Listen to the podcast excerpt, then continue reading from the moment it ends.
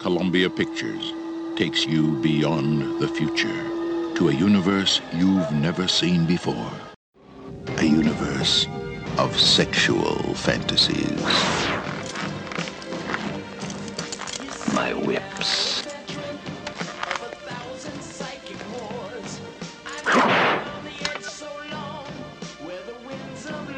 Harry? Can I sleep with you?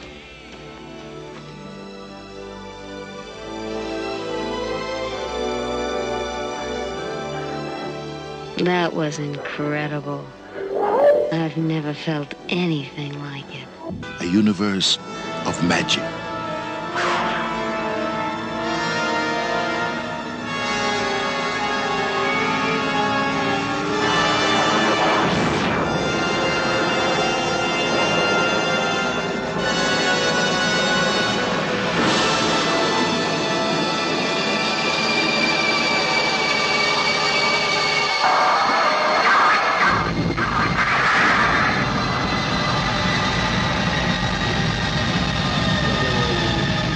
Heavy Metal. A step beyond science fiction.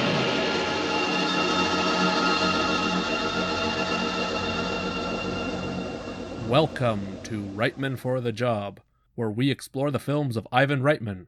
I'm Ross May, here to take you beyond the future, to a universe you've never seen before. Or heard. Welcome back. Yes, this week we're covering the animated film Heavy Metal from August of nineteen eighty-one.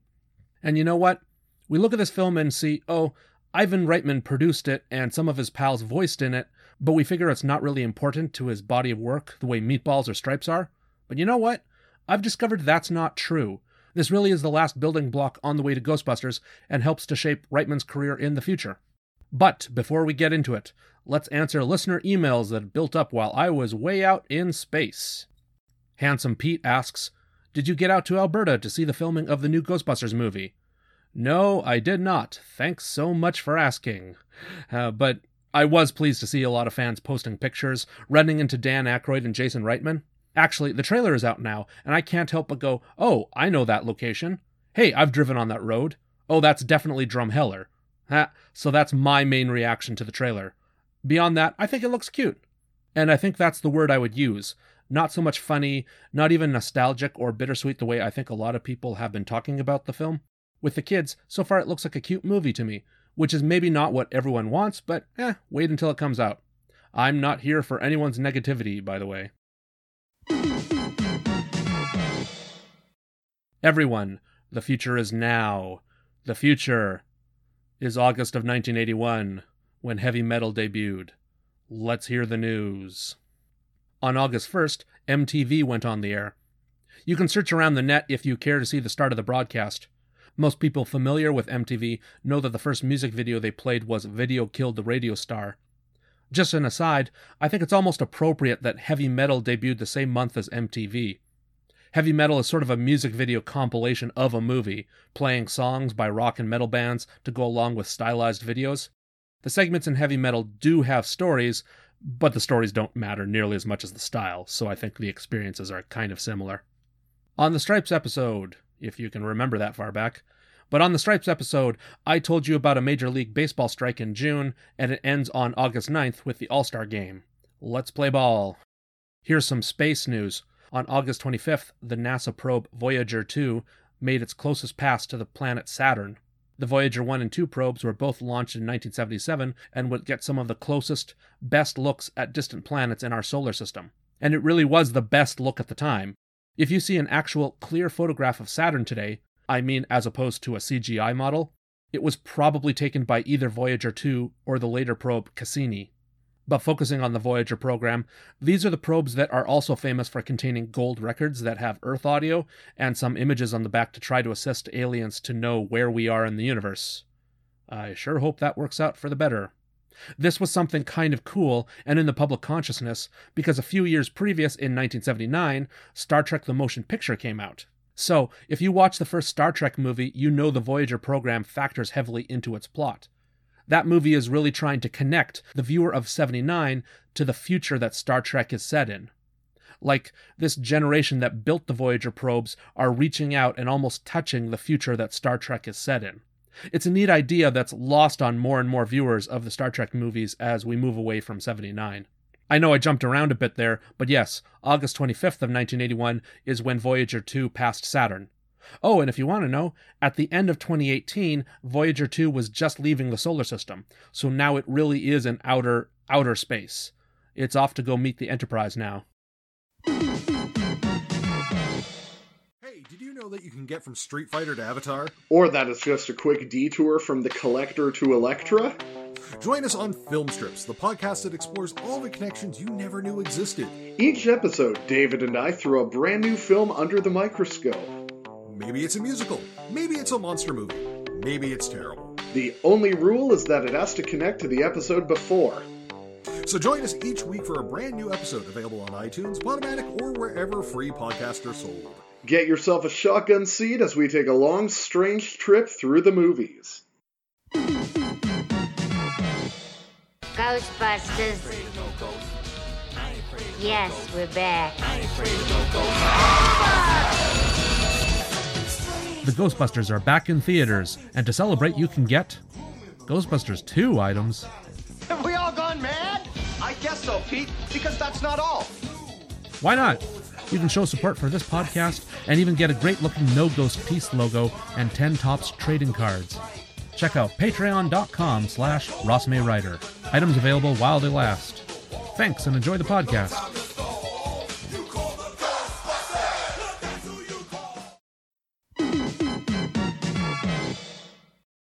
You know me, I like to be thorough in covering research, but let's try to speed things along, and if you're unfamiliar, go read the Wikipedia entries on Metal Hurlant, that's the original French magazine that means howling metal, and the entry on the Heavy Metal magazine. Metal Hurlant began publishing in December of seventy-four. Inside you'd find a collection of adult science fiction and fantasy comics with lots of nudity, weird creatures, and ideas. So, how do we reach Ivan Reitman? Well, over in New York was twenty-first century Communications. That does not sound familiar. Well, in seventy-nine, that company would be renamed National Lampoon Incorporated. Ah, you see where this is going now. National Lampoon was published by Maddie Simmons, but his business partner at twenty-first century was Leonard Mogel. They had actually been working together for years before National Lampoon even started, back in the Diners Club business days and the Weight Watchers magazine. In seventy-five, Mogel went on a trip to France to see if National Lampoon could be published over there in French. I'm not sure, but I don't think Mogel was even successful in this objective. But he did make contact with some French artists who would draw funny adult comics for the American magazine collected in the book National Lampoon Presents French Comics. But, even more important than that, Mogel discovered Metal Hurlant and saw its potential for the States. So he bought the publishing rights for it in America, and in April of seventy-seven, Heavy Metal debuted. Hey, that was just a month before Star Wars came to theaters. Huh.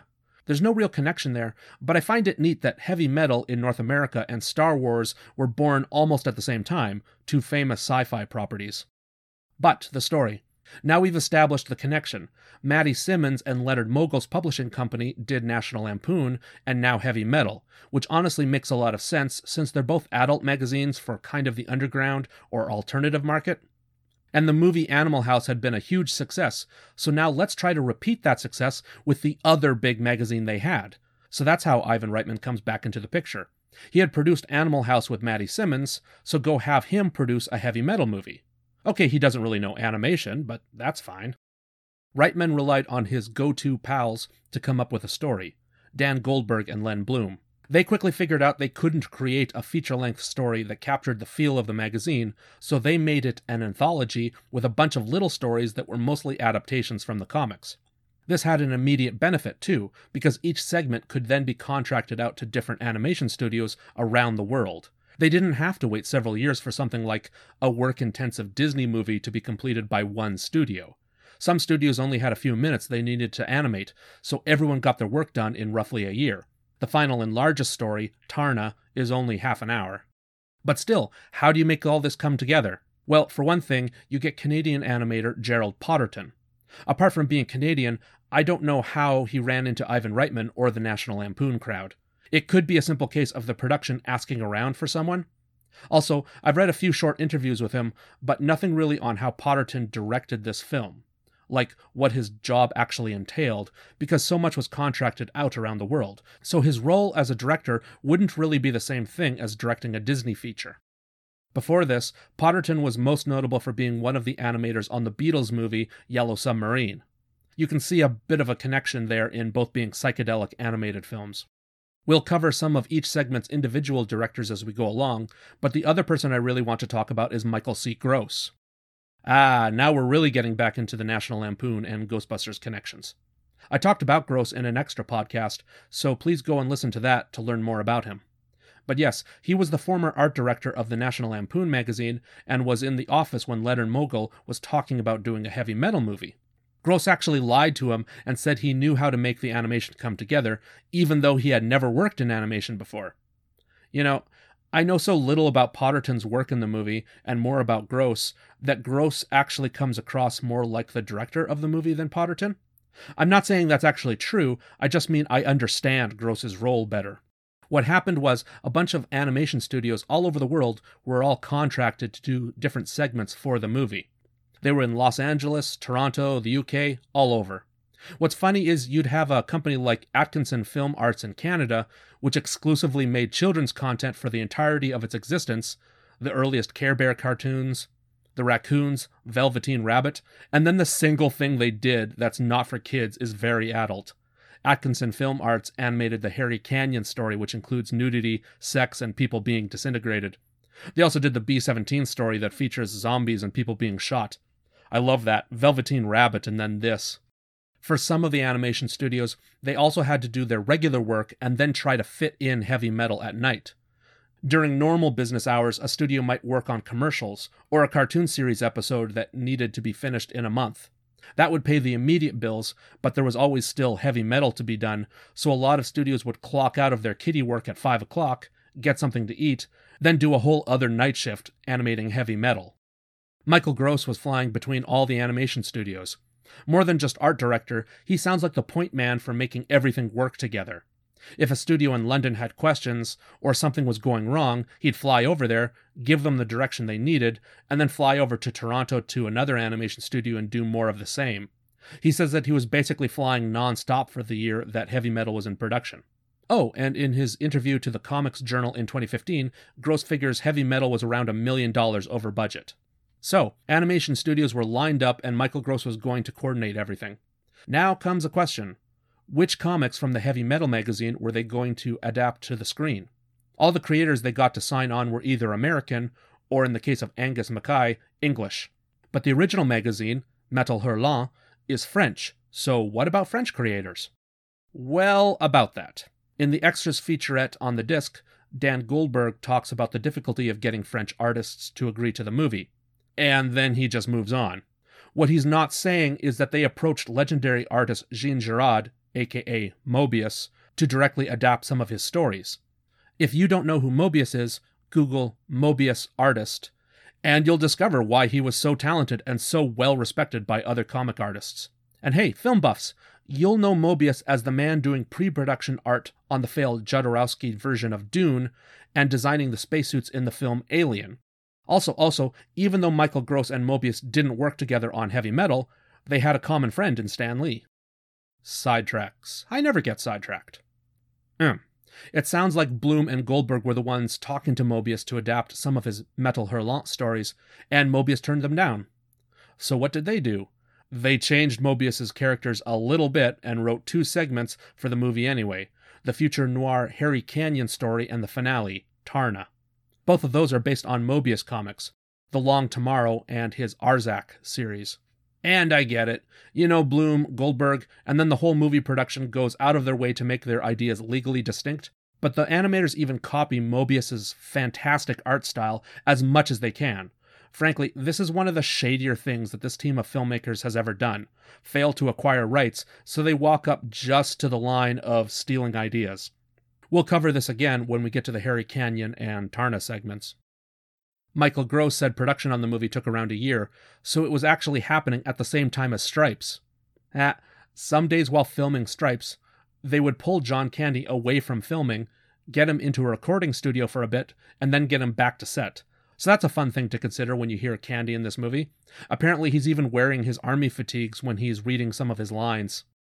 Originally, Heavy Metal was slated for the end of nineteen eighty-one, but Columbia told Ivan Reitman, and Ivan told all the animation studios, that if they had it done for August, they figured it would make a lot more money. So animators really put in a lot of extra hours to get this all done.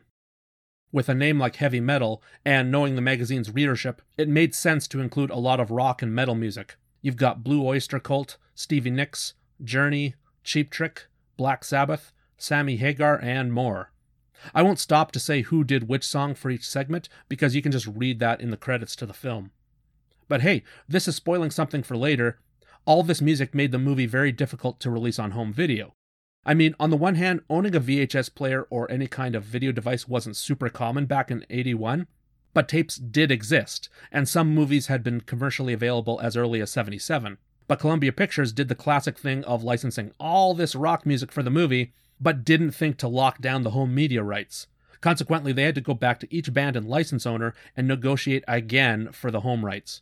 Heavy Metal didn't make it to V H S until nineteen ninety-six, almost when D V D was ready to take its place. In fact, I think the D V D came out just a few years later, like nineteen ninety-nine. More music, and actually of more interest to me, Elmer Bernstein composed the music for this film. Of course he did. In fact, some of Heavy Metal sounds very similar to Ghostbusters, like it's a B-side to the Ghostbusters score. We're just about to get into the movie itself, so listen to this music from the Harry Canyon segment. Can't you picture it being used somewhere in Ghostbusters?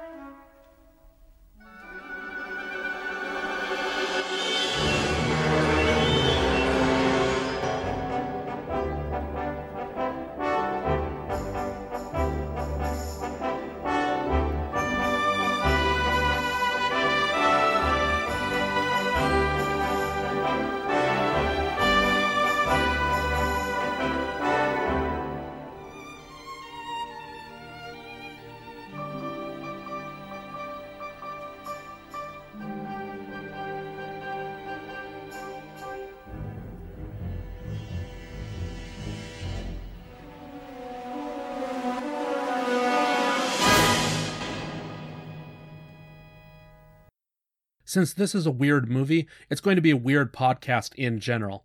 If you don't know, Heavy Metal has six little stories, plus a framing narrative. This means I'll be frequently talking about the basis for a story and the actors in it, then describe a bit of the plot, and then it'll be done and we're moving on. Segments just abruptly end and we're off to see something new. I save my reviews for the end of podcasts, but I have to say, I call Heavy Metal an experiential film, which is maybe not the same term other people use. What I mean is, okay, if you watch The Godfather, the plot of The Godfather really matters. I get it, you actually experience all films, including intellectual ones. But my point is, a film like Heavy Metal is just an experience. And while it nominally has some plots, honestly, those plots don't matter in the end. It's like a lot of music videos in that way. Sure, there are plenty of stories and themes present, but that doesn't matter as much as just showcasing the music and conveying a feeling to you. Disney's Fantasia is another film I call experiential, where there are stories about Mickey as the Sorcerer's Apprentice, or the dinosaurs, or the night on Bald Mountain, but the stories don't matter as much as showcasing some music and images and getting you to have a feeling about it. Or hey, I'll say it more plainly, Heavy Metal is the kind of movie a lot of people would recommend to get high and watch, because the plot doesn't matter. It's the experience on the whole that matters. Let's get to it. The opening is pretty cool. A space shuttle opens up, revealing a fifty-nine Corvette convertible with an astronaut inside. The car goes through the atmosphere and lands with a parachute. Then the astronaut drives through the desert to his home. It's a fun, unusual opening. This opening segment with the car was by Jimmy Murakami. He actually took pictures of a real Corvette and used them in the movie. They didn't even rotoscope the car. It's just actual photos, which explains why it looks so different. A year later, Jimmy Murakami co-directed the Christmas special, The Snowman. You know, the one with the sad ending? Yep, that's him. I also know who he is because if you watch the end of the original Teenage Mutant Ninja Turtles cartoon series, you'll see Murakami Wolf Swenson.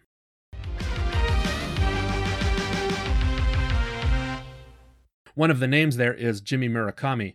So a few years later, he was one of the producers of the original Ninja Turtles cartoon, and here he photographed and animated the soft landing introduction. Then we get the framing story. The astronaut is some schmuck who got a present for his daughter. You kind of wonder what he was thinking when he got this, or if he killed some people for it, or what. The incredibly valuable object turns out to be the Loch Nár, a glowing green orb that speaks and calls itself the sum of all evil. So, you know, a great gift for a kid. The astronaut with the two lines is Canadian actor Don Francks. I'm guessing you don't know who he is, but he's all over old Canadian and American radio and T V. But here's why you should know him. He's Cree Summer's father. You know, voice acting legend Cree Summer. But her dad, Don Francks, he seems like a really interesting guy. You see old black and white photos of him, and he seems like any other white man in the forties and fifties. But his wife, Lily Clark, was black, so that right there made him different back in the day. But then they went ahead and fell in love with the Red Pheasant First Nation, a reserve in Saskatchewan only a few hours away from where I live. Anyway, they raised their kids there before moving to Toronto. Cree Summer and her siblings aren't native, they're mixed white and black, but I mean, her parents named her Cree Summer. Cree Summer, if you don't know, is one of the most prolific voice actors and started out as Penny on Inspector Gadget, and a few years later she'd be playing Chili Cooper, the singing ice cream lady, plus other voices in the Slimer shorts of the real Ghostbusters. Plus, you know, millions of other roles. Oh, oh wait! Don Francks is a big deal for one more reason. He's the original actor of Boba Fett in Star Wars. Really? He voiced Boba Fett in the animated segment of the Star Wars Christmas special, so he is the original Boba Fett. And he was on Littlest Hobo. Gotta mention that. And also, he's the X-Men villain Sabretooth on the nineties X-Men cartoon. But our story begins with the astronaut and his daughter. The girl speaks at the very start of the movie, which I think is a bad choice. Should I explain why? Okay, spoiler for the end in three, two, one. In the final segment of the film, we meet the silent woman warrior, Tarna. When her story ends, and we see this girl for the first time, her hair changes to white like Tarna's, and she gets the same tattoo as her, so they're either the same character, or at least they're magically connected. They even spend the entire rest of the movie keeping the girl silent just to make this connection, so hearing her speak at all seems like the wrong choice to me. Tarna never speaks, so I think it would have made a better thematic connection if they had kept this girl silent too. So the evil glowing present, the Loch Nár, disintegrates the astronaut dad and starts speaking to the terrified girl. Why not?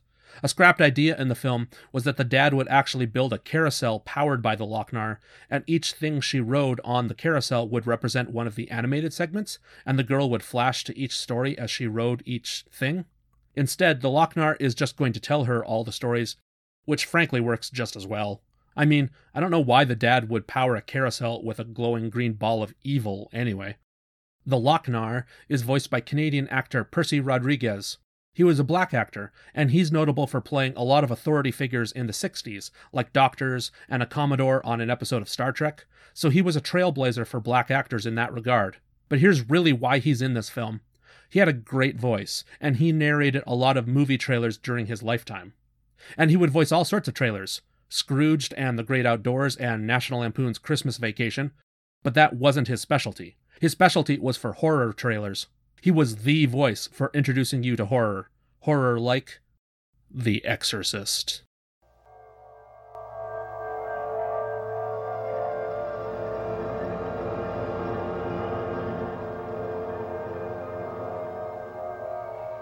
Somewhere between science and superstition, there is another world. The world of darkness.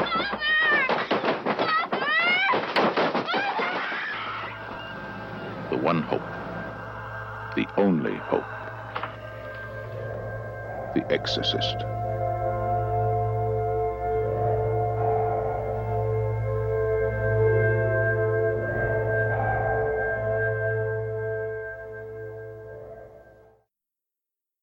Man, he is the rational but chilling voice that's going to tell you what you need to be afraid of. The first trailer he ever did was The Exorcist, and the next one he did was Jaws. He did the teaser trailer to Alien, Videodrome, Children of the Corn, all kinds of stuff, so it's easy to tell that's why they got him voicing this sum of all evil green orb. A quick aside to this, Percy Rodriguez also did David Cronenberg's Shivers, which Ivan Reitman produced. So that might have been where Ivan was introduced to him. Or not. I mean, I think everyone figured out, oh, Percy Rodriguez is the voice of scary movie trailers. So this all fit. Oh, and yes, that's Percy Rodriguez also narrating the Heavy Metal trailer at the top of the podcast. The first story is about New York cabbie Harry Canyon in the year of twenty thirty-one. We're inching closer to that year, folks. Also, Harry Canyon is a dirty joke. Get it? A body part that's hairy and a canyon. Not a lot of sun shining there either. Mm-hmm. What an asshole. This is one of the stories by Moebius I was talking about earlier, so it's a bit of a ripoff. It's inspired by The Long Tomorrow comic from nineteen seventy-five by American writer Dan O'Bannon and the French artist Moebius. Actually, Dan O'Bannon worked in movies and was happy to agree to this film, but Moebius was not. If you're not familiar with him, Dan O'Bannon wrote the screenplay to Alien, wrote and directed Return of the Living Dead, and he actually created the digital effects in Star Wars. The Death Star plans and the little computer display in the X-Wing, that's done by Dan O'Bannon. But they're a comic together. O'Bannon and Moebius collaborated on this future noir story. The Long Tomorrow should clue you in that it gets its name from titles like The Long Night, The Long Wait, and The Long Goodbye. Even though O'Bannon was usually a writer, he was also a great artist himself. He drew these dense, futuristic cityscapes that inspired Moebius to do his own. So this was a case where O'Bannon inspired Moebius for the backdrop to their story. Here's the thing. The Long Tomorrow is very influential to all of science fiction. The story is fine. It's pretty standard stuff. And it actually ends on a gag. But what really matters is the art, particularly the cityscapes. Years later, author William Gibson was writing Neuromancer. It's not the first cyberpunk story, but it's one of the first, and it's really one where all the hallmarks of cyberpunk come together. Well, when Gibson was writing Neuromancer, he said he was basing the city and the general feel from The Long Tomorrow. The cities in Blade Runner and The Fifth Element are also inspired by Long Tomorrow, and through Blade Runner, you also get the look of the manga and anime film Ghost in the Shell. So today, artists and designers know this look, and some people would even call it the Blade Runner dystopian look, which is fine, but really the originator, the ground zero for this dense, overbearing future city comes from The Long Tomorrow in Metal Hurlant. So that's why the comic is important. But back to this story. It's July of twenty thirty-one in New York, and looks like they've rebuilt the World Trade Center towers and added a bridge between them. The art really focuses on urban decay. Rockefeller Plaza has a live sex show right next to the statue of Prometheus. American actor Richard Romanus plays Harry Canyon, the cabbie. Richard Romanus was playing Italian characters in cop shows like Jake and the Fat Man and N Y P D Blue. He always had Italiano names like Carmine Del Marco, Grippo, and Tony Travelli. This keeps up into the T V role you'll probably know him from. He was Doctor Melfi's ex-husband in The Sopranos. He only showed up in a few episodes, but yeah, this schlub here also played Doctor Melfi's husband. That's how we know Richard Romanus, but he also voiced in one of the other most famous adult animated feature films of the time, Ralph Bakshi's Wizards from nineteen seventy-seven. He plays the elf lead, Weehawk. Other actors. The sexy dame in the story is played by Canadian voice actress Susan Roman. Ha! I wonder if they were amused by that pairing, Richard Romanus playing opposite Susan Roman. Anyways, if you're my age, you'll know her work, though she was usually playing supporting roles. In Babar, The Raccoons, X-Men, she was Snowy or Milou on The Adventures of Tintin. A really underrated cartoon, by the way. It's one of the best of the nineties. And she's the original English voice of Sailor Jupiter. On behalf of Jupiter, I call upon the forces of thunder and lightning to vanquish this evil!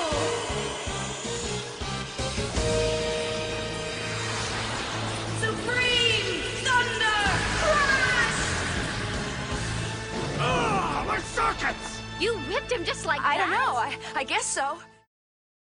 Rudnick, the fat alien gangster who's all blobby, is voiced by Al Waxman. That's Larry King, the King of Kensington. He's also the lieutenant on Cagney and Lacey, but seriously, King of Kensington. He's a man among men, the people's champion, and when destiny calls him... I'm sorry, that line is still busy. He's King of Kensington!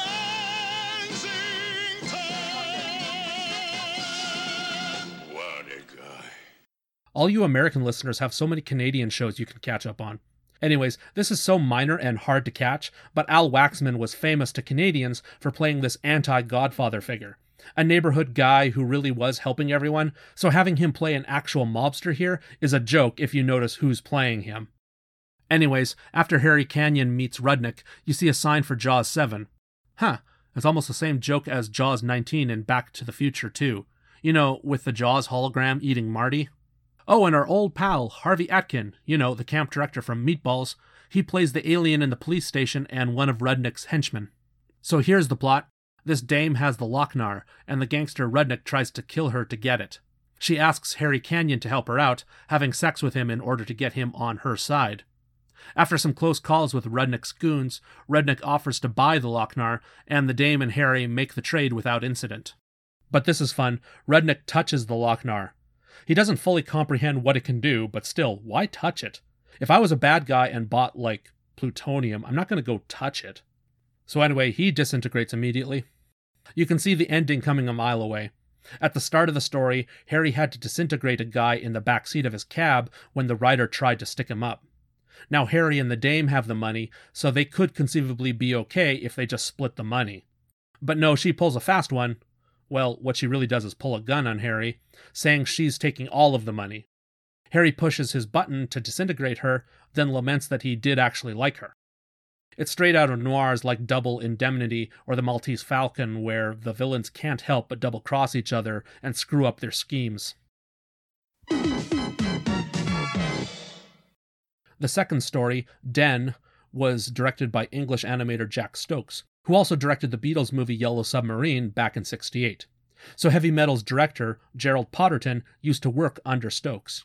The Den stories were created by American artist Richard Corbin, who's a heavy metal all-star. Corbin is famous for drawing and painting similar to Frank Frazetta. Okay, you know how Conan the Barbarian looks like? Not Arnold Schwarzenegger's Conan, I'm talking in art. Frank Frazetta drew and painted Conan, muscles bulging, usually with naked or scantily clad women, and moody skies. Richard Corbin is very similar, to the point where I'd call him Frazetta's successor, but I don't know if some comic and art experts would scold me for simplifying things that way. Anyway, the point is Corbin is incredibly talented, and you can see his interest is in pulp heroes like Conan or John Carter of Mars, along with grotesque monsters and voluptuous women.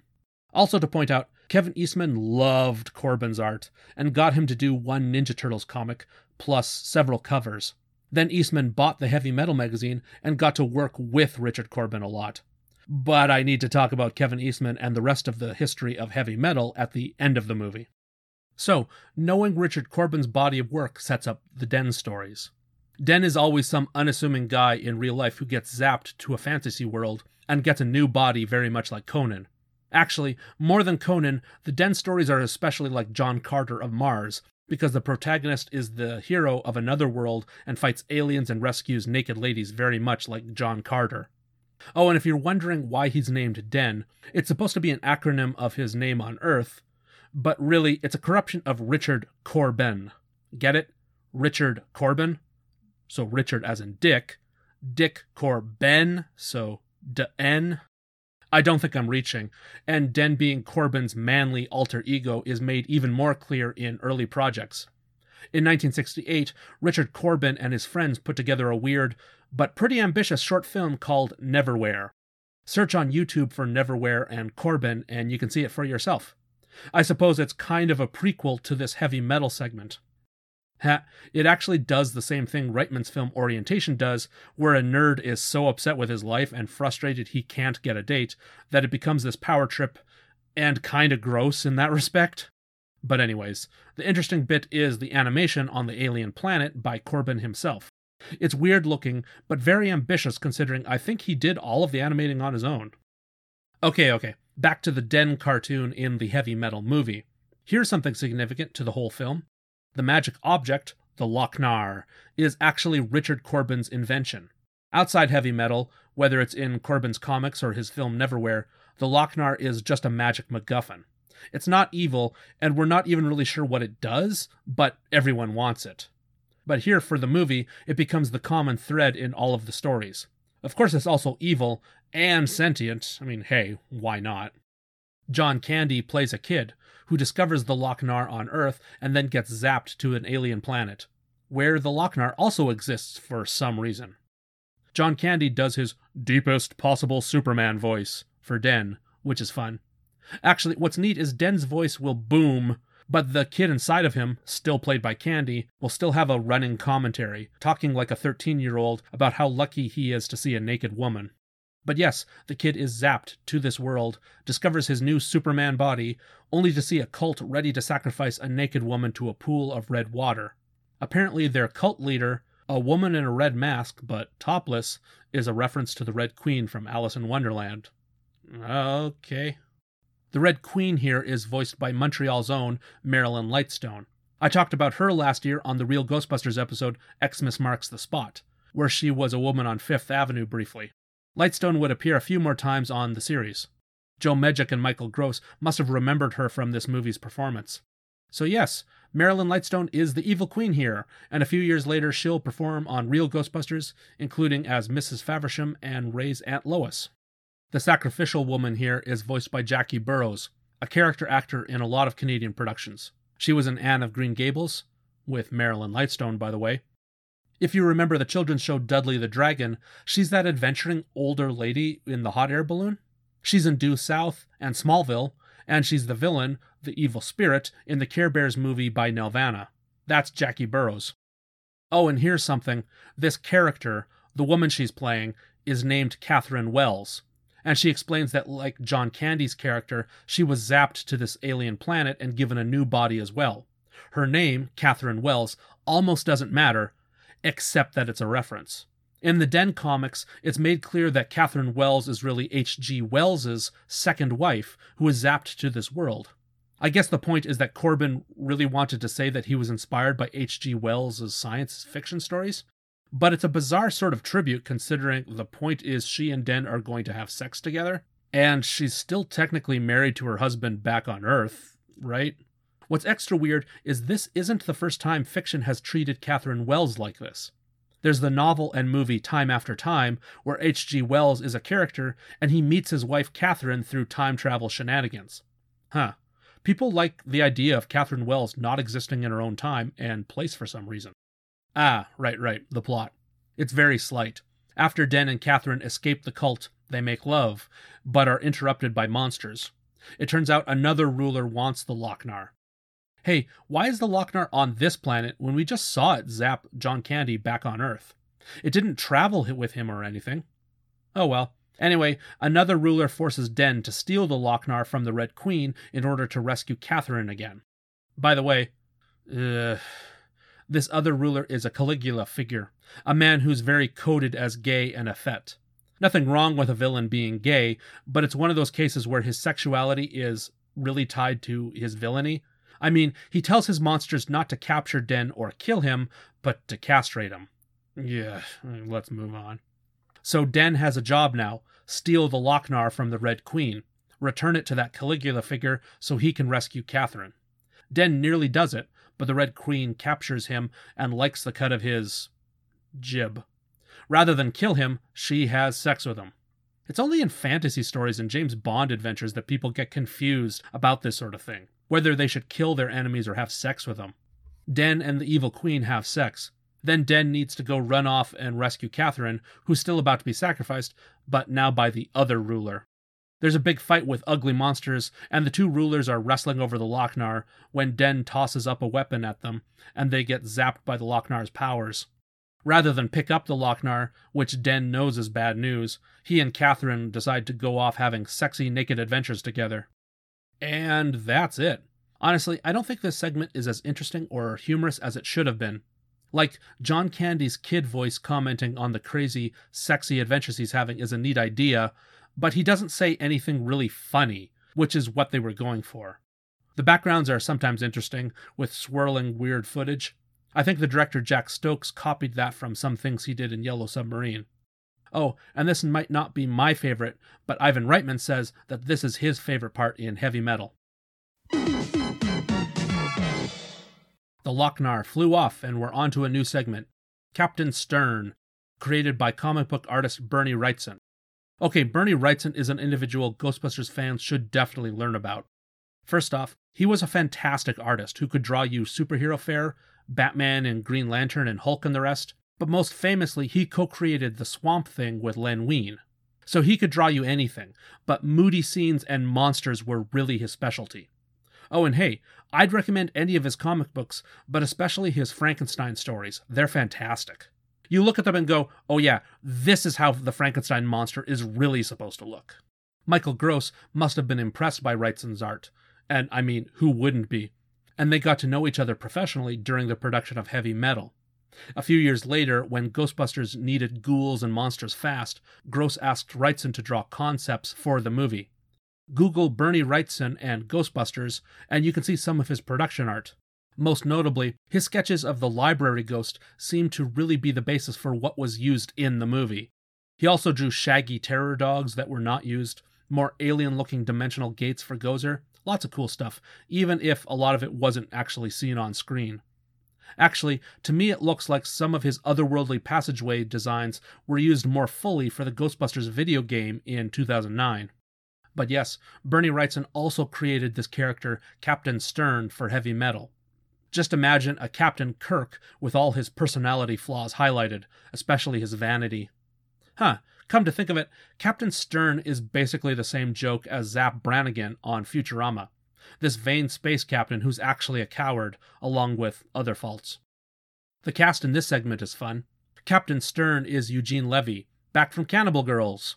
Stern's attorney is another S C T V actor, Joe Flaherty. My favorite Saskatchewaner and Dean of Faber College, John Vernon, plays the prosecutor.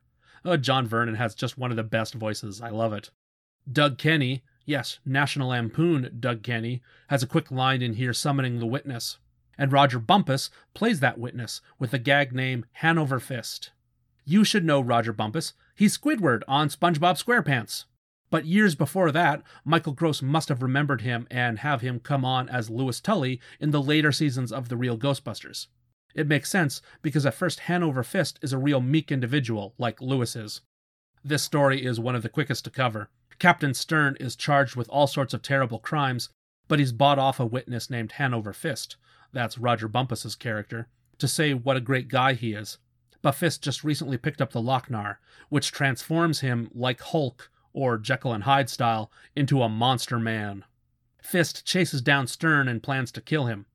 I get that the Lochnar in this movie is evil, but they're not consistent on what it actually does. Does it evaporate people? Or warp you to other planets, or change people into monsters?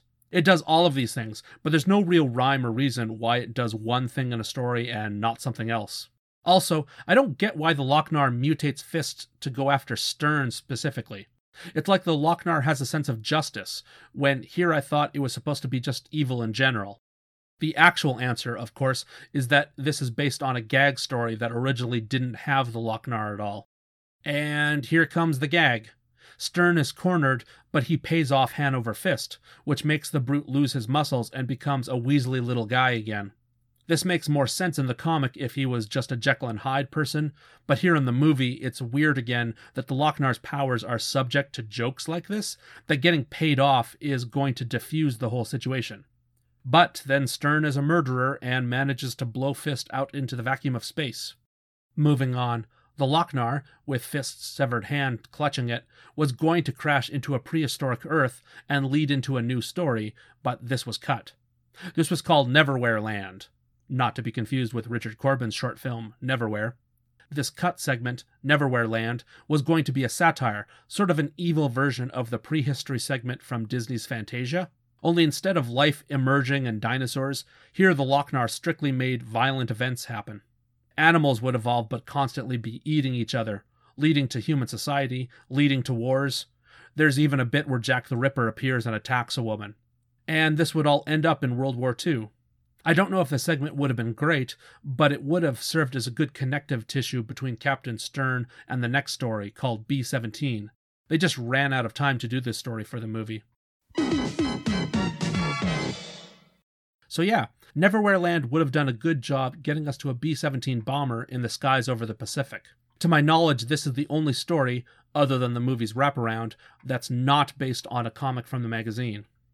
This comes from the mind of writer Dan O'Bannon, who also co-created the Long Tomorrow story that morphed into that Harry Canyon segment. I also mentioned he wrote the movie Alien and co-wrote and directed Return of the Living Dead, which is appropriate because this segment here is kind of a mesh of those two movies, Alien and Return of the Living Dead. You see, years ago, Dan O'Bannon had wanted to do a horror movie about gremlins attacking the crew of a World War Two bomber. His friend, Ron Chissette, suggested he change it to a vicious alien on a spaceship, hence the movie Alien. And hey, that starred Sigourney Weaver, but I digress. Mm-hmm. So that's how Alien came to be. Here for this segment, O'Bannon went in thinking he would use his original gremlin idea, and I don't know why this was changed, but the gremlins were altered to be skeletal zombies. Which, hey, that's not too far off from Return of the Living Dead a few years later. Huh, neat. It's World War Two, and American pilots are flying a B seventeen Flying Fortress over the Pacific. They get shot up, and the co-pilot played by Don Francks, that's Cree Summer's dad again, discovers that all the gunners in the plane have been killed. He also sees the Lochnar is following them in the sky, though of course he doesn't know what that green light is. The Lochnar burns away the flesh of all the corpses, turning them into zombified skeletons. One zombie kills the co-pilot, then the rest attack the pilot. The pilot manages to bail out just in time and parachutes to an island. There, he discovers dozens of other planes have crashed. He thinks he might be okay when zombie skeletons start coming out of all the planes, and the pilot is doomed. This segment is really well animated. It's a little bit more realistic than a lot of the others, not that that's necessarily the best mark of quality in animation. It's also just moody. Once again, it's kind of funny that the Lochnar has different goals and different powers in each segment. The B seventeen looks so good because they got this huge model, filmed it from different angles, and rotoscoped it. That means tracing over the footage at a high contrast. Next up is So Beautiful and So Dangerous, based on a comic by English artist Angus Mackay. A lot of the comic adaptations so far have been pretty faithful, but this one might be the most different. The original comic is about a bunch of humans being abducted into space, then those humans, the aliens, and a robot have discussions on culture and philosophy. At one point, the protagonists are imprisoned for idealism, as that is a cardinal sin. Here in the movie, only the smiling spaceship and the robot played by John Candy even look the same, and they keep the idea of the spaceship crashing while docking, but that's about it. Most of the comic story is discarded.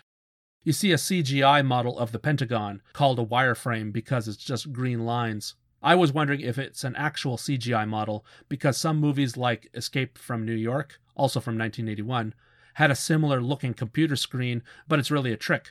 Those were just physical models and green tape. This Pentagon here actually is computer-generated, and this is confirmed by director Gerald Potterton in a twenty fifteen interview for Animation World Network. It's super simple today, but back in eighty-one, that C G I Pentagon would have been very advanced and probably costly. We have Roger Bumpus again playing a scientist. He tells some high-ranking Pentagon staff that there's no such thing as aliens, only for a smiling alien spaceship to arrive and vacuum him up aboard their ship, along with a sexy lady. The scientist then gets smashed to bits. It turns out he was really a robot. Dun dun dun. The robot was, I don't know, spying on Earth or something? The story isn't interested in explaining what was up. But a different robot played by John Candy takes a liking to the woman, so he invites her for a drink. I like it how she doesn't voice any surprise to find out that there are aliens and robots, or that she's just been abducted. She's more concerned about her dress. The lady here is voiced by American actress Alice Playton. She was a character actor who would show up in things like Law and Order and Frasier, and she also did some voice acting. It's sort of hard to tell what her most famous role is, but my generation might kind of remember her from the cartoon Doug, where she played B B Bluff, the rich girl who's colored purple. Okay, wait, wait. I need to explain something about Roger Bumpus and Alice Playton in this story. Both of them were in good with the National Lampoon people. A few years earlier, in seventy-eight, they both performed in a terrible T V special called Disco Beaver from Outer Space. You know me, I try to research from every angle, so I watched some of this thing, and it was god-awful. But the point is, Roger Bumpus and Alice Playton knew Michael Gross through National Lampoon. So yes, Bumpus and Playton knew Michael Gross, and probably got their roles through this National Lampoon show called Disco Beaver from Outer Space. Oh, and hey, if you ever want to embarrass him, S N L and Simpsons cast member Harry Shearer is one of the people who wrote Disco Beaver. Bleh. Let's get away from that. The robot and lady have sex off-screen, and I love it how she says he's a great lover, even though he's naked and doesn't have any sexual organs to speak of. What I really like is he immediately starts asking her to get married, and she finally agrees, so long as it's a Jewish wedding. There's your big joke, everyone, that despite the absurdity of having sex and marrying a robot, the last obstacle in their relationship is whether or not the robot is willing to have a Jewish wedding. He agrees, by the way. Good for John Candy, robot.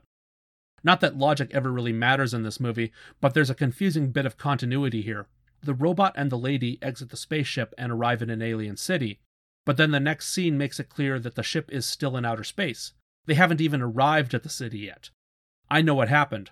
Originally, this segment was going to end with them stepping off the spaceship into the city, but instead, things got reorganized so it could end on a joke, even though it doesn't make sense now. And here comes that joke. There are these two aliens piloting the smiling ship. The green alien is Harold Ramis, and the pink one is Eugene Levy doing a voice. They lay out white powder called plutonium Nyborg all over the floor, then they snort it and trip out. Plutonium Nyborg is obviously cocaine. Or hey, maybe all cocaine on Earth is really plutonium Nyborg. They use footage of a real explosion effect. When the guys are tripping out, Star Trek's Enterprise clearly flies across the screen, but only half of it, just so that they won't get into any legal trouble for showing it. They arrive at a giant supercity out in space. You can see giant McDonald's arches on the left, and graffiti that says, "Martians are people too." Harold Ramis's green alien is too stoned to fly straight, so he crashes the ship, though it sounds like everyone survived. It's kind of a lame joke to end on, frankly. Then the lady and robot were supposed to exit the ship right after this, but we've already seen them do that. I know I keep going back to this, but the Lochnar barely does anything in this segment. It, combined with the woman's sex appeal, I guess, caused the disguised robot scientist to sexually assault her at the Pentagon, but then the Lochnar doesn't matter after that. We don't even see it leave the woman, and it doesn't seem to have any negative effect on her at all. The final story. We're back to the French artist Moebius again, and his Arzach comics starting in nineteen seventy-five. Like Tarna in the movie, Arzach is a silent protagonist flying on a pterodactyl-like creature across desert wastelands. The difference for this cartoon is that the male Arzach has been replaced with the female heroine Tarna. Hey, speaking of being inspired by Arzach, have you ever seen or read Hayao Miyazaki's Nausicaa of the Valley of the Wind? It also features a hero who flies. In her case, it's a craft, but it's almost a pterodactyl. But Nausicaa flies alone over deserts, soaring past giant skeletons of monsters, and both deal with deadly mutant plant life. Visually, Nausicaa is very similar to Arzach. And yeah, most people don't realize this, but visually, Arzach was the first spark that inspired Miyazaki to do that story. Arzach and characters in Nausicaa even wear the same hats. I know that doesn't sound very significant, but trust me, these are distinctive hats that I've only seen in Arzach comics and Nausicaa. Moebius and Miyazaki actually became friends and met several times.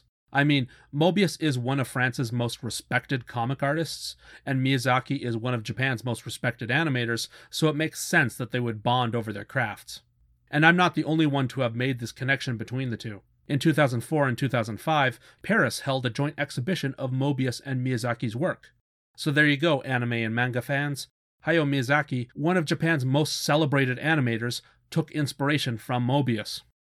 So you can see two visions on screen of sort of the same idea, here in Heavy Metal, then also in Nausicaa of the Valley of the Wind. I should talk about other artists who helped animate Tarna. Two notable ones working on this movie are Mike Ploog and Howard Chaykin.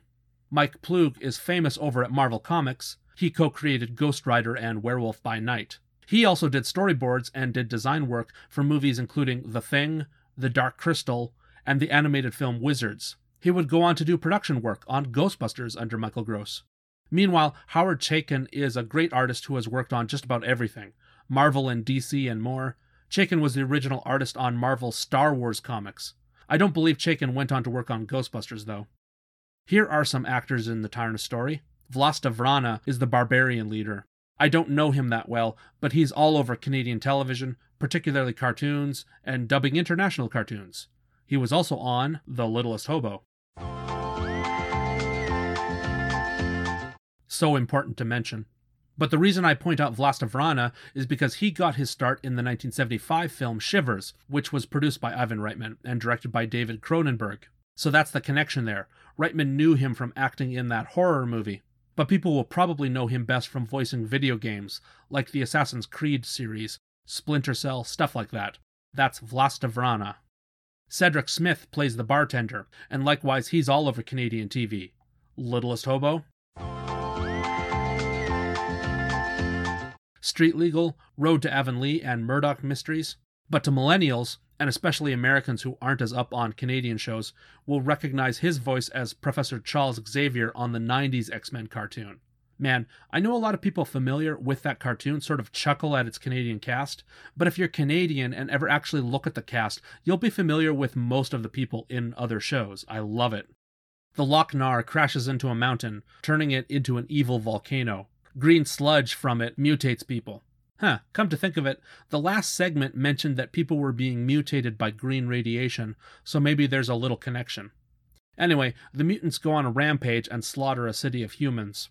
There's a council for the city, and all the councilors inside basically say they can't fight and they suck. Their leader, the elder, is played by someone who really matters. I know I've been pointing out actors we're kind of familiar with, but Mavor Moore, yes, that's the actor's name, Mavor Moore, he is probably the most significant person in this whole movie. Mavor Moore wasn't really focused on acting. He was a founder of theater groups and a producer and a writer for plays. He was working at C B C right from its start in radio in the nineteen thirties, and he was one of the first people working at C B C television in the fifties. Mavor Moore created The National in nineteen fifty-two. That's right, one of Canada's main news broadcasts. Mavor Moore created it and built that format. He won three freaking Peabodys in the States and the Governor General's Award in Canada, and here he is playing a voice in heavy metal. I find that wild. Ivan Reitman has worked with famous people before, but I'm calling it right here, everyone. Mavor Moore right here is the most prestigious, the most historically important person to ever appear in a Reitman production, and it's for doing a voice in heavy metal. But we must press on. They show a kid getting shot full of arrows and then dying. That's pretty intense for any movie. Tarna shows up flying on her pterodactyl thing, and this really demonstrates to me how it's similar to the movie Nausicaa. I don't think Miyazaki would like this movie for all its violence, but he's always into watching artsy animated films from around the world, so I have to think he saw this sequence before he started Nausicaa as a manga a year later. Also, listen to the music. Elmer Bernstein uses an onde martineau. It's that spooky instrument, like a theremin, that he'd use a few years later in Ghostbusters. Doesn't this sound like a different attempt at Dana's theme?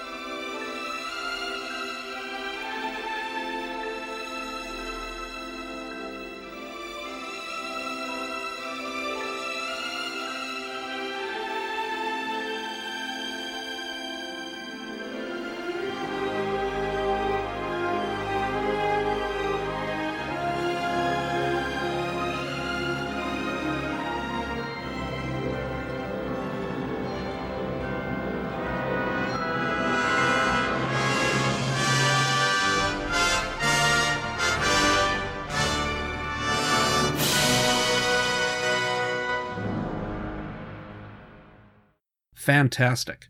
And it makes you realize that art isn't always a flash of lightning. It's not always a eureka moment. Elmer Bernstein was already getting interested in the On Martineau, and even created a song similar to Dana's theme. You see Tarna flying through a skeleton of a giant creature, which again would be a thing in Nausicaa. When Tarna is flying forward over the desert, over all the crags and the earth and the things moving closer to the camera, that's a very difficult thing to do in traditional animation. That shot started out as a big physical model. They filmed zooming over top of the desert model, then rotoscoped it all, or traced over the footage. Today, you can just do a shot like that with a computer model. More traditional animation trickery. When Tarna flies into the city with all its pipes and tunnels, there are shots using a multiplane camera. Proto-versions of a multiplane were built by several animators at different places, including the Fleischer Studios, but Ub Iwerks, you know, the co-creator of Mickey Mouse that Disney always likes to overlook, Ub Iwerks invented a multiplane camera as it's really known today. In traditional animation, a camera captures images of cells on a flat surface. For a multiplane camera, it's the same principle, except you have multiple floors, or multiple layers of glass, each with their own cell of art. It's not three D, but you get a more realistic illusion of depth. If you pan across the art, the layer at the top will move fast, like you're walking by a tree, but the cells at the bottom will move just a tiny bit, like a mountain in the distance that you're traveling by. The opening shot of Bambi is a really good example of a multiplane camera in action, giving the illusion of depth to a forest, and here it's being used in Tarna, which is a pretty fancy work actually. Tarna reaches a shrine to a prophesized warrior. I mean, hey, cool that the warrior of prophecy is a woman. Of course that also means she gets naked and swims to the shrine. Of course she's going to be naked. By the way, speaking of influences, if you were to remove the sexuality from this scene, it's kind of reminiscent of some holy shrines in the past couple of Legend of Zelda games. In Skyward Sword and Breath of the Wild, the places with water and the statues of goddesses and bird motifs. Maybe I'm reaching, but I really don't think I am. And psst, those games borrow heavily from Miyazaki films, especially Nausicaa and Castle in the Sky, so I think I'm seeing some common inspirations here.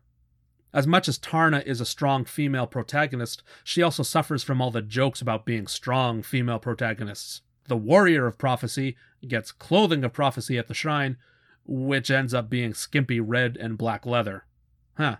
It almost makes you wonder why she didn't just stick to being naked.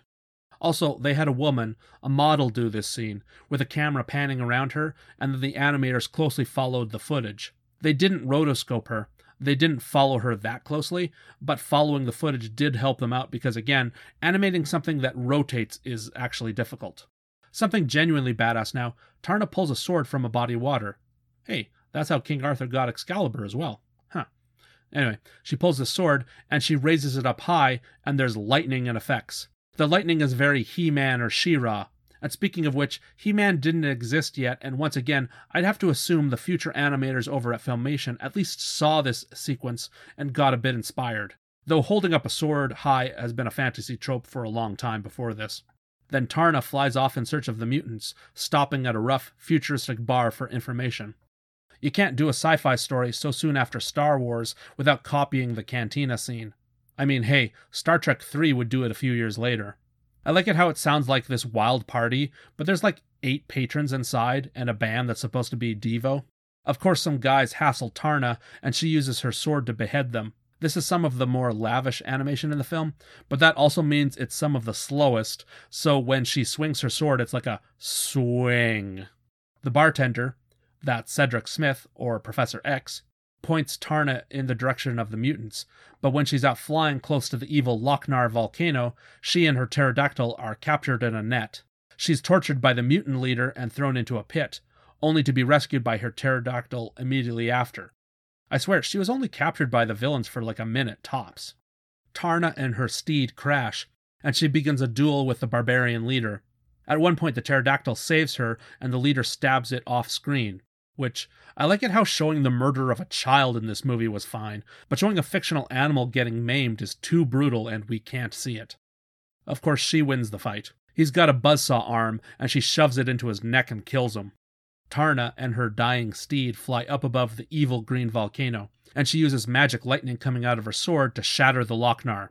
This is where Heavy Metal's poster comes from, Tarna and her steed. I like that Percy Rodriguez shouts out a very lazy no at her.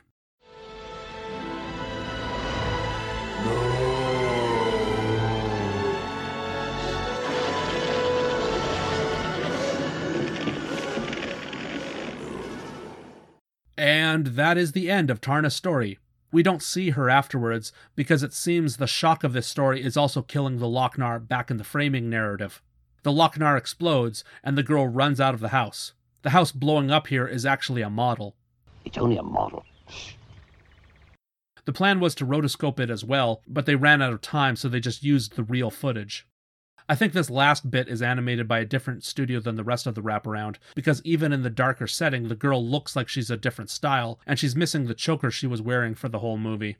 The girl hears a familiar cry, a pterodactyl, possibly the same one from the story, lands and the girl happily takes off with it. Her hair turns white like Tarna's, and she gains the same tattoo as Tarna on her neck. Percy Rodriguez, now suddenly being a pleasant narrator rather than the evil Lochnar, says that a new hero is born.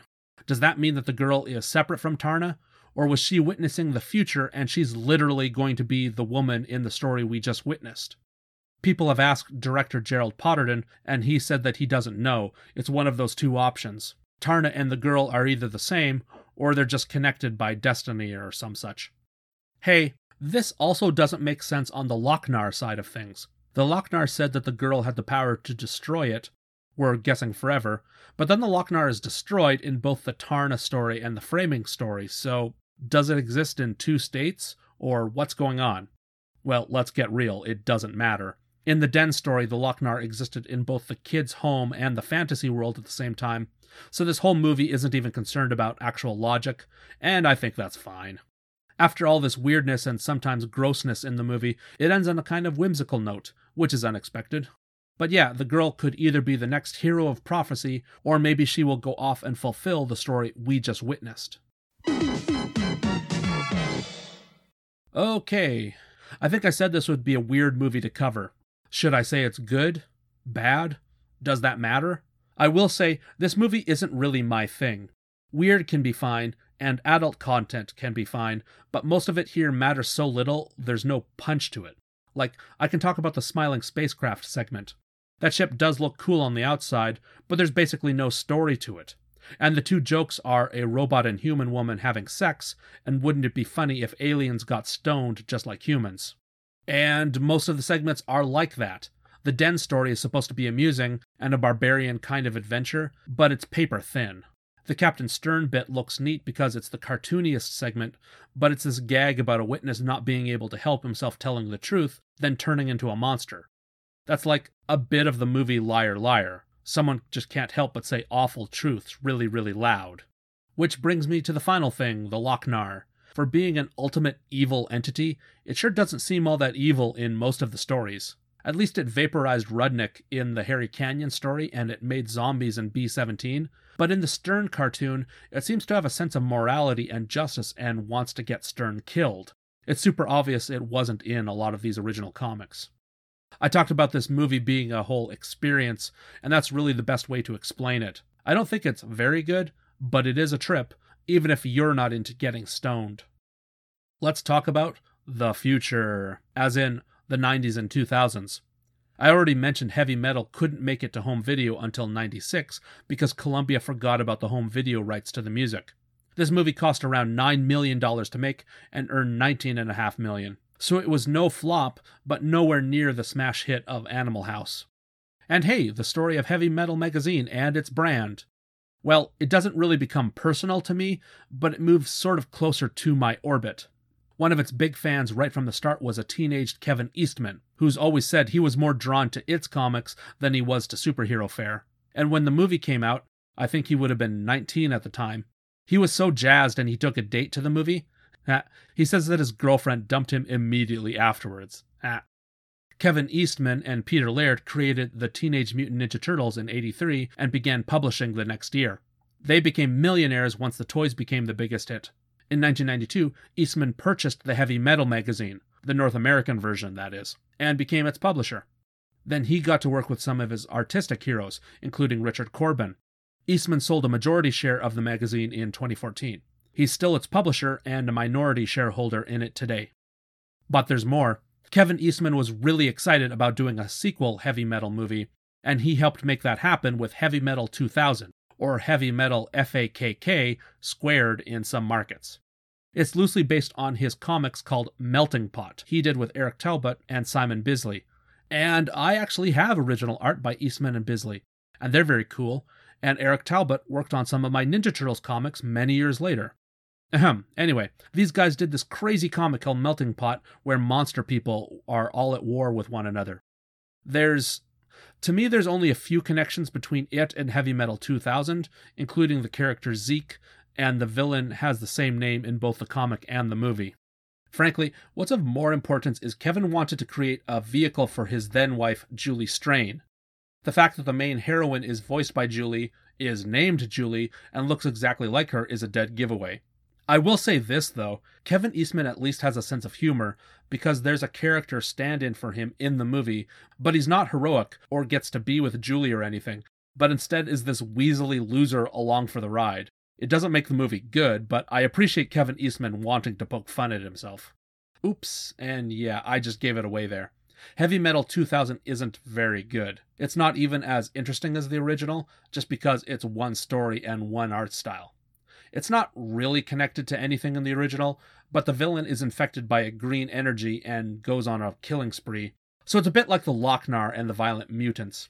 In fact, if you really cared about this, you could go so far as to say the green energy in this movie is left over from the Lochnar, but the plot never makes that idea clear. Ha! And I love the name of the incredibly evil villain in this movie. Tyler. And he's played by Michael Ironside at everything. But what if a Darth Vader figure or Darkseid or Thanos showed up, and his name was, wait for it, Tyler. That's funny. And Julie kicking ass for the whole movie is drawing a connection between her and Tarna, and that's fine. The whole movie tries to be cool and sexy and violent, and it just comes out as something mediocre. Ivan Reitman and all his team, as well as the original animators, weren't involved with it. It was produced by animation studio Cinegroup in Montreal, but all the animation was really done in South Korea. Oh, and I didn't realize this until I looked it up. Vlasta Vrana, the barbarian leader in the original film, makes a cameo in two thousand. I think he's the only individual who has anything to do with both films. Hey, one more little thing. Did you know in twenty twelve there was a Heavy Metal live-action T V show? Well, almost. Metal Hurlant Chronicles was a French-Belgium show based entirely on the European magazine, so it had no association with the American magazine or its productions. But I love this. Even though it was Franco-Belgian, it was an English-language T V show. I love how things work like that sometimes. The show had twelve episodes. I haven't seen it, but people don't have a lot of complimentary things to say about it. It was an anthology show, but similar to the Lochnar being a part of every story, an asteroid passing by every planet seems to mess people up and cause horrible things to happen on the series. Whew! I think I really covered Heavy Metal here.